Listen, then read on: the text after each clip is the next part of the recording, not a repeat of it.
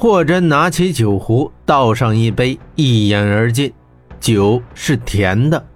呵呵，公主又笑了，笑声如银铃一般婉转动听。你这傻子，谁让你一个人喝的？你没看见两个杯子吗？公主笑道：“一双玉手，手如柔荑，皓臂如玉，掀起了纱帐。”金雪公主走了出来，温柔的烛光下，她穿着一身白纱裙，裙上是一尘不染。肩带处露出雪白的香肩，一头金发就垂在肩上，纱裙下露出洁白纤细的小腿。霍真一眼便看到她那雪白的脚踝，她竟是赤着脚的。公主还未走近，霍真已嗅到一股芬芳、清新而令人迷醉的香气。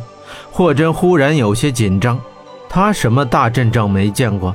再可怕的危险，他都经历过，但此刻面对这位公主，他竟然紧张了。他毕竟是个男人，任何男人面对一位款款而来的美貌公主，恐怕都会如此吧。金雪公主在霍真对面盈盈坐下，她拿起酒壶给霍真斟满，自己也倒了一杯。他拿起酒杯，一口而尽，霍真也只得喝尽。公主又把酒倒上。这酒甜吗？霍真点点头，那就再来一杯。金雪道。两人又一杯而尽，酒又斟满了。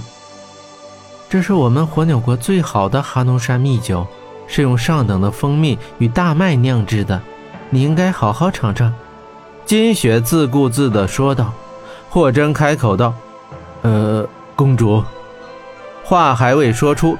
一只玉手却捂住她的嘴，玉手纤纤，柔弱无骨，香气扑鼻。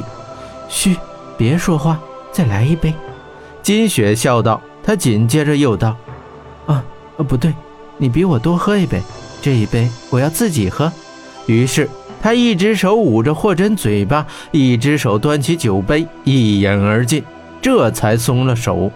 三杯酒喝完。金雪的双颊现出了红晕，眼神迷离，更添妩媚。现在你可以问了，他痴痴地看着霍真说道：“公主叫霍真来，有何事啊？”“当然有事，什么事？喝酒啊！”金雪眨眨眼睛道：“霍真受宠若惊啊。”霍真道：“这是应该的，倘若没有你。”现在我又怎样呢？坐在这里能跟你喝酒吗？金雪说道。公主，这不算什么，任何一个人在那种情况下都会那么做的。但若非有胆魄、有力量、有智慧，又怎能舍身敌铁虎，助我抗邪火呢？金雪公主激动地说道。我所做的事微乎其微，真正对抗邪火的是你自身的力量。霍真道。但若没有你，我又怎有那种力量？金雪道。总之，拯救我的就是你。霍真沉默了。你怎么害羞了，我的救命恩人？应该大大方方的呀。来，再喝一杯。金雪笑道。两人又饮了一杯。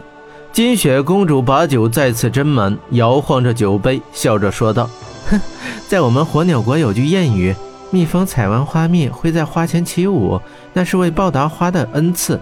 现在我就是小蜜蜂，你就是大花朵。霍真也笑道：“呵呵，可惜小蜜蜂却比我这花朵美太多了。”听到霍真赞美之言，金雪的脸上更添红晕，也不知是不胜酒力，还是芳心悸动。又是两杯酒饮尽，金雪公主似乎已经醉了。她始终盯着霍真，眼神迷离，秋波闪动。霍真虽面有风霜之色，但你不得不承认，他长得并不难看。他的脸棱角分明，还留着北地人特有的黑色长发，这无疑让他有一种神秘的魅力。还有他的眼睛，仿佛总含有一种温度，一种能温暖人心的温度。最令人动容的是，这双眼中似乎还流露着一股淡淡的忧伤。这种神秘的忧郁最让女人着迷。金雪公主看着霍真，忽然拉起霍真的手道：“这里闷得很，你快陪我去走走。”霍真道：“公主，你也应该……”可话还没说完，金雪已拉着她一阵风似的跑了出去。公主的手柔软润滑，纤纤玉指，有如青葱。被这样的手牵着，也许一辈子都不愿意松开。霍真就这样被金雪拉着手走出了骑士营地，来到西面的一片红枣树林里。林中枣木扶疏，草绿莺歌，几只夜莺唱出夜的歌曲。点点星光透过树木的缝隙抛洒下来，两人漫步在林中，都默默无语。金雪公主看到枣树上红红的枣子，一跺脚掉下一颗来，嚼了两口，嗯，真甜，你也尝尝吧。说着，又摘下一颗，用手拿着，轻轻塞在霍真嘴里。枣子甜不甜？霍真根本没有尝出来，她只觉得手指柔软细腻，芳香留意。你知道我为什么带你来这儿吗？金雪问道。霍真摇摇头，因为我喜欢这里。金雪公主痴痴地笑着，这里让我有自由的感觉，而且我更喜欢与心上人一起来这里。她眼波一转，看着霍真说道：“你猜猜，我的心上人是谁？”星光下，只见他眼波明亮，有如银河，娇美的脸上却带着娇嗔。他的纱衣。在星光下，白的像是已经透明了。他的笑颜，他的手，他的头发，他的腿，在星光下也像白的透明。夜风吹过，分外温柔，温柔地吹动他的衣袂。星光如此温柔，夜风如此温柔，他的眼波更是温柔如水。